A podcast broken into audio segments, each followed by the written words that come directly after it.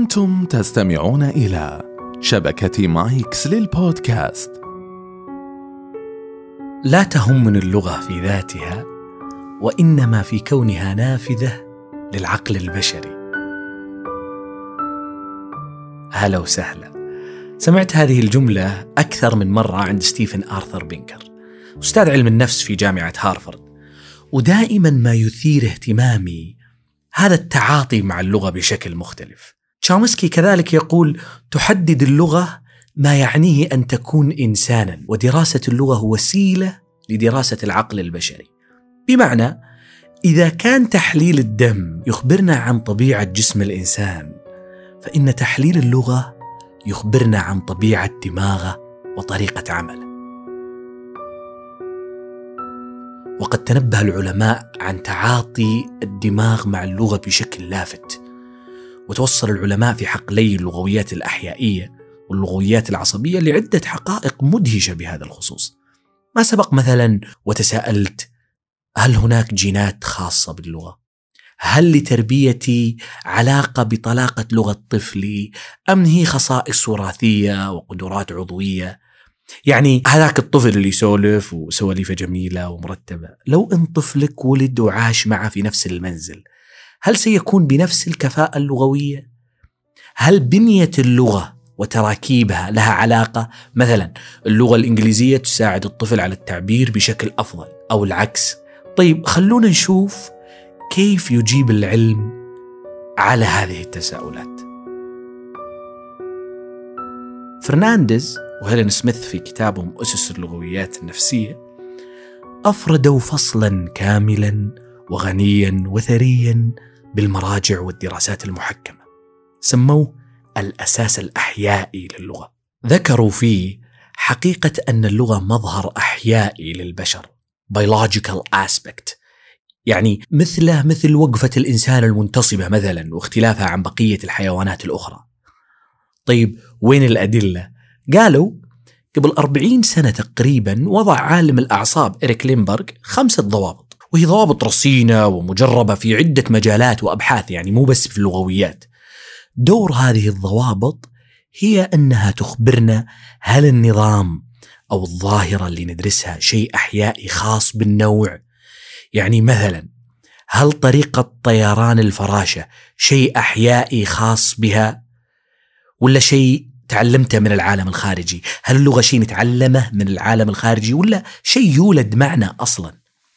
وطبقوا هذه الضوابط على لغة البشر وأثبتت أنها مظهر أحيائي. سنطبق هذه الضوابط الخمس بشكل مختصر على اللغة حتى نكون قادرين على إجابة التساؤلات اللي ذكرناها. الضابط الأول اللغة محصورة في النوع. نعم تنجح في هذا الضابط. أي أن لغتنا خاصة بنا ولا نتشاركها مع أي كائن بمعنى أن لدينا استعداد جيني مسبق لاكتسابها. كما أن كل الجهود العلمية في تعليم الحيوانات لغة البشر باءت بالفشل ولم تتجاوز كونها لغة تشبه لغة الآلة أو مبنية على مثير واستجابة غير قادرة على الابتكار. حتى القردة العليا والشمبانزي الأذكى واشو معروف تعلم مئة كلمة لكن بالأخير فشل في تركيب جمل صحيحة لغويا. الضابط الثاني اللغة كلية لدى البشر.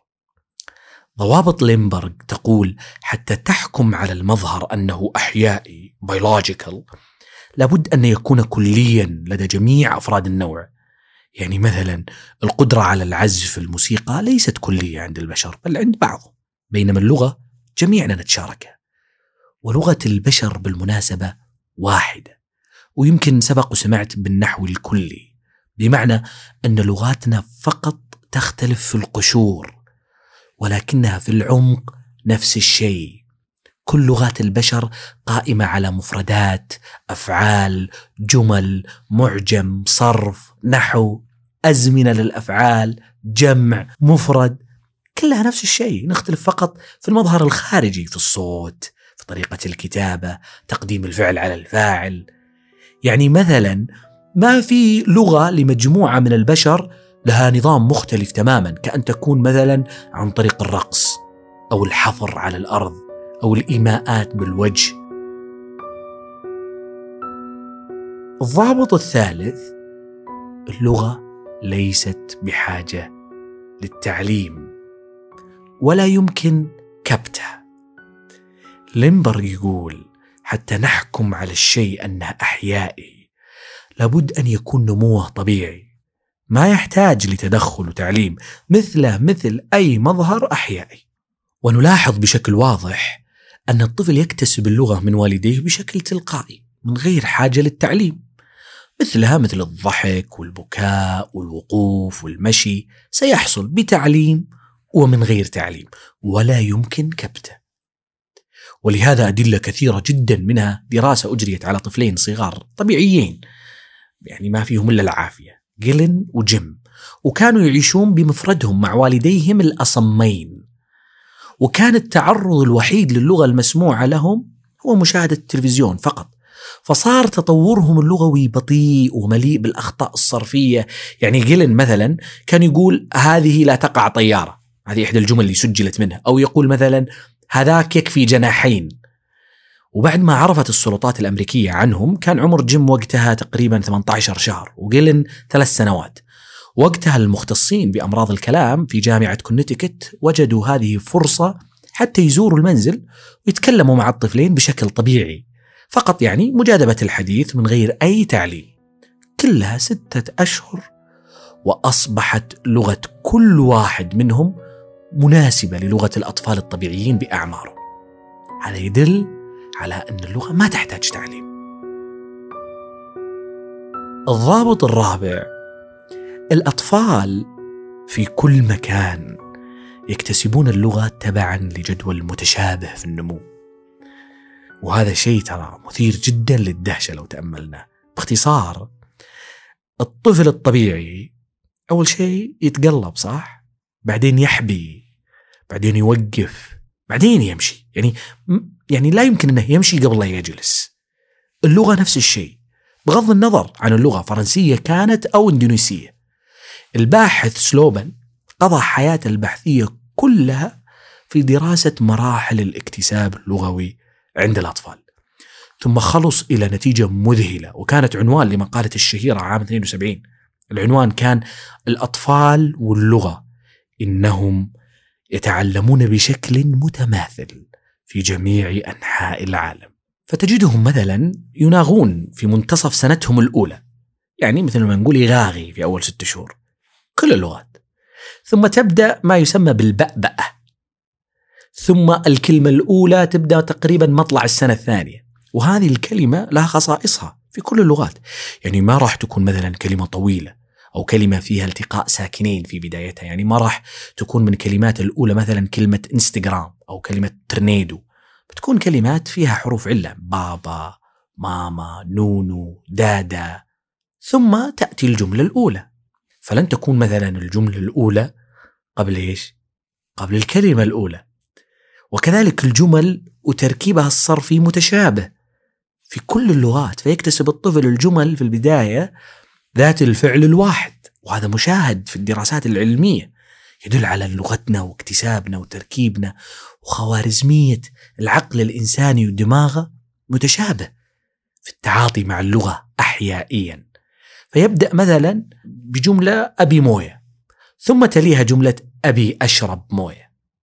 وليس العكس يعني في البداية give me مثلا something بالإنجليزي ثم I want you to give me something تأتي في المرحلة اللي تليها. وهنا استطراد بسيط. التشابه هذا متقارب نوعا ما مع اكتساب اللغة الثانية عند تعلمنا ولكن في اختلافات كثيرة من جوانب مختلفة. الضابط الخامس والأخير هو أن النمو اللغوي ينقدح بواسطة المحيط أي أنه لابد من تحفيز وبيئة يتوفر فيها التفاعل. يعني هو صحيح أحيائي لكن لابد يكون في بيئة فلا يمكن للطفل أن يكتسب لغة بدون أن يتعرض لها. ولهذا السبب الطفل الصيني يتكلم الصينية أو الطفل الروسي يتكلم الروسية. ولو بدلت عوائلهم عاش الصيني الصغير عند عائلة روسية مثلا سيكتسب الروسية. لكن لن يبدأ مثلا بقول بابا قبل أن يناغي أو يتعلم الجملة قبل المفردة. أو يبدأ بالحديث عند سن الخامسة. يعني ما في لغة من لغات العالم نقول والله هذه اللغة لأنها نظام مختلف يبدأون بالحديث الأطفال عند السن الخامسة. وهذه الطفل يأتيهم النضج اللغوي في أول ستة أشهر من ولادتهم. هذا غير معقول أبدا. ويدل على أن النظام كلي لدى البشر وأن اللغة واحدة وأن الجانب جانب أحيائي. تتذكرون الفتاة المعلفة جيني؟ وسبق وتحدثت عنها في الحلقة الأولى. وما كملنا وش صار عليها. باختصار للي ما سمع الحلقة الأولى صادفت الباحثة فيكتوريا فرومكن عام 1970 فتاة اسمها جيني في قصة مأساوية فظيعة. جيني فتاة بعمر 13 سنة.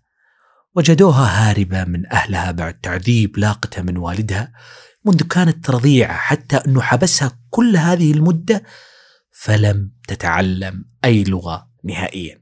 وجدت فكتوريا حالة جيني فرصة ذهبية لفهم تفاعل الدماغ مع اللغة.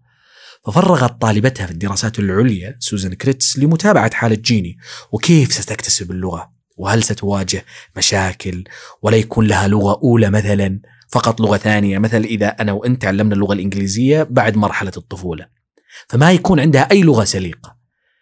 الدراسات أظهرت أنه بعد فترة وجيزة استطاعت جيني اكتساب المفردات الإنجليزية وكانت قادرة على التواصل اللفظي وكانت ودية وتظهر رغبتها بالتواصل الاجتماعي وغير منعزلة وقدراتها السمعية والعقلية كانت سليمة.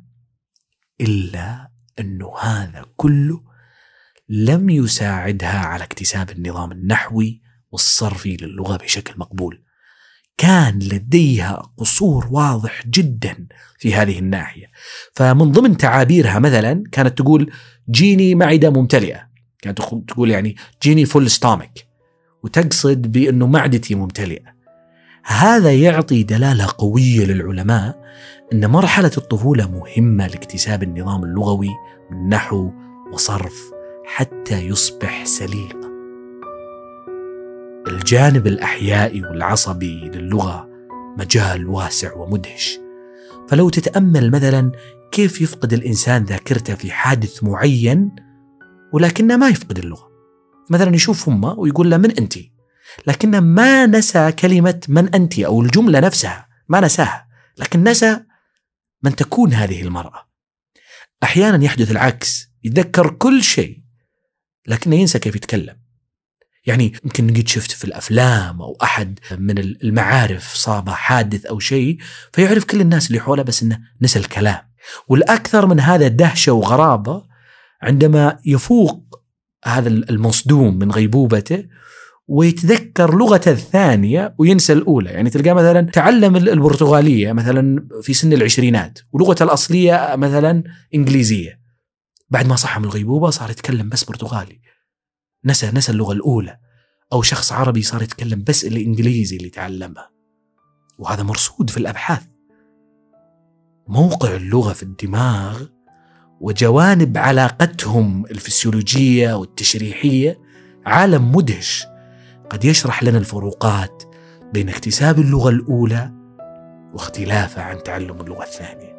وهذا موضوع يستحق المناقشة لاحقا في بيت الوجود.